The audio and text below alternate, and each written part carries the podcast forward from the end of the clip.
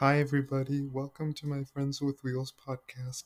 Today I talk with Jenna Meehan, an occupational therapist at Be Me OT. She talks about her experience as an occupational therapist, the types of work that she does with kids and older adults, and she also talks to me about the importance of occupational therapy. It's supposed to be an exciting conversation. I hope you enjoy this episode and enjoy.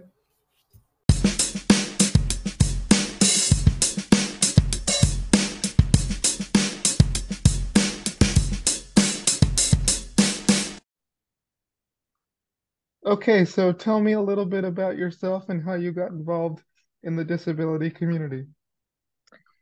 Yeah, um, so my mom is actually an occupational therapist. So ever since I went to work with her and saw that being able to support people and play and do really cool and meaningful things with people was a job, I said that's for me. So I knew I wanted to be an OT ever since um I was pretty young, like four or five, when people started asking me. Um, and so I've been an OT now about 12 years. And my journey of how I am showing up and practicing has evolved as I have um, my own children were diagnosed as autistic. And when they were diagnosed, um, I had become um, more aware of the disability community advocacy and the neurodivergent movement. Uh, but at that time, very much really dove into listening and learning and then discovered my own autistic um, identity. So, really starting my own practice and in the past few years, really prioritizing um, community support and adv- advocacy has been a very much strong part of my my work and my practice. Mm-hmm. Cool. So, like, what sorts of things do you do as an occup- occupational therapist? Yeah, so OT in general is a really just cool job. It it means an occupational therapist works on occupations of and what that means it could be anything that is important for an, for a person. So um for someone it might be being able to go play basketball or go to school or uh, being in a relationship or needing to sleep better, all the things that people do to be able to support themselves. So my work right now is mostly working with um, autistic and or multiply disabled people, and um, it can be a variety of things. I work with um, two year olds and I work with 80 year olds, and so it it changes and what someone wants and needs changes. So it's always exciting and can be different. Um, primarily when I work one on one with a client or with um, a family, it might be um, talking through accommodations or ways to support an environment better, um, or how to advocate for what things that that person might need in an environment that currently doesn't have that. And then that has um, really shaped how my work is to really try to myself think of how I can go in spaces and advocate. And um, I am also, besides my my practice, Be Me Occupational Therapy, I also have um, a co-led um, organization called All Neurotypes, in which we do more um, community-based advocacy and neurodivergent neurodiversity affirming um, programs. Mm-hmm. Yeah, that's cool. So, like, um, what are, uh, how do you make sure that, you know, children and adults with uh, disabilities, you know, have the tools that they need in order to, you know, be independent? Like, what what sort of sorts of things do you do to make that happen?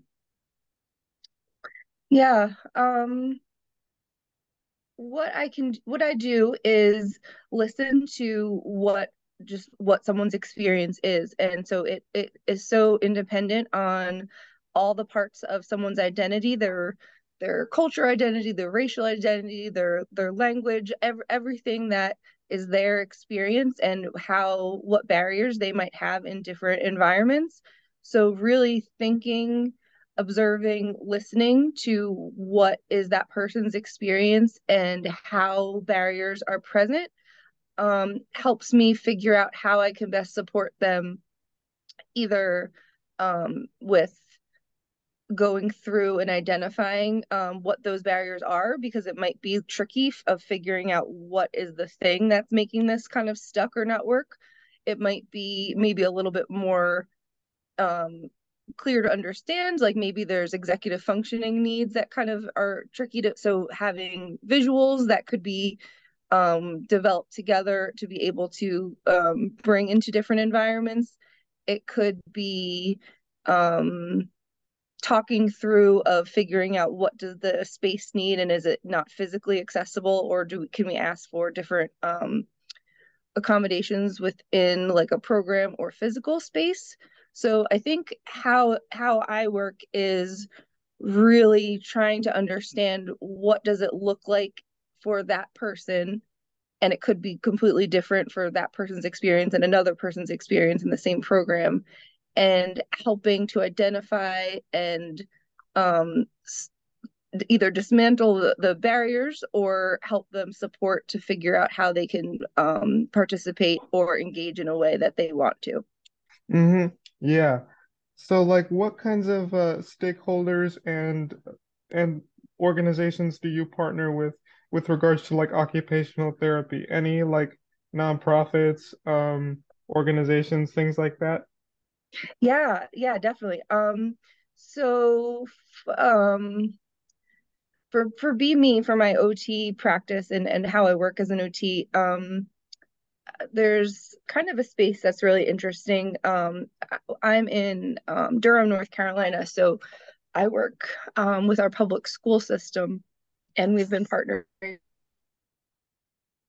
with a nonprofit that supports our public school system. And the work that we're currently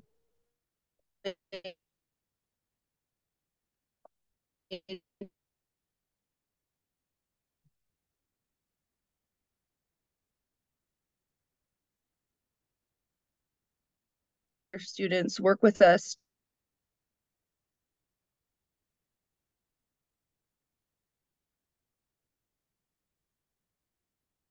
public school system and the equity and the ECE, uh, um, exceptional children's, that's what North Carolina calls um, special education services, um, to really grow and connect um, equity and um, special education within the public school system. As, as we know, like they are very much segregated and separated. And so building and really centering a disability justice perspective to have disability within the centralized part of thinking about public school is something that I'm very interested and passionate in. So that is something I'm doing um, with a lot of our local community and people that are working within disability um, in Durham.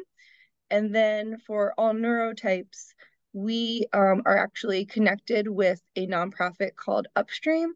And since our um, organization is an LLC, we are actually supported by them for their nonprofit so we can collaborate together to um, apply for grants um, with the support of their nonprofit status. So our um, organization is had a disability justice pre uh, summer camp last year, and we're hoping to be able to do that again for two weeks and have it fully supported so that all campers would it would not be um, cross cost prohibitive and be able to um, come to camp for, for, for no cost. So um, we are partnered with them, and then we also are partnered with TheraFriends, which is a local um, nonprofit that was just started this year that is working to provide um, low to no cost therapy services and support um, to families um, in the local area. Mm-hmm. Yeah, that's that's awesome. So, like, my last question here is, um, like, how do you go about addressing the stigma of disability? Because I know there's a like a lot in our society. So, from like an occupational therapy perspective, how do you go about like tackling that and making an inclusive environment for um, people with disabilities? Yeah, that that's a great question, and that's something that as I really kind of have gone through and still going through my own journey of learning and being in a more medical model and a more stigmatizing view of disability and then kind of understanding my own internalized ableism um, how i was showing up in um, as a therapist supporting people i really present myself and my services to align with the social model of disability and helping people understand how maybe previous ways of either being explained that either your child is disabled and this is these are the things that like these uh, how how in medical model terms how that would be described explaining the differences and explaining um, how people might grow in that shift of thinking um, especially if that was a previous way that they have learned or just knowing that a lot of society talks about disability in a um, stigmatizing way. So um, continuing to offer that perspective and shift people's um, thoughts and paradigms of thinking of there is a right way to be and a wrong way to be and how we know that that is not correct that um, that there needs to be different ways that we're creating system or we're changing how systems are being created to not um, oppress people who are not um, in certain bodies. Mm-hmm. Yeah, I think that's pretty important.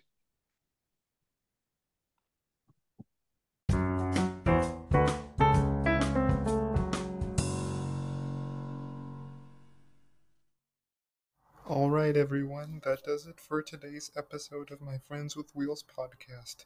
Today I talked with Jenna Meehan, an occupational therapist, about her work as an OT and how she helps people with disabilities, from young children to adults.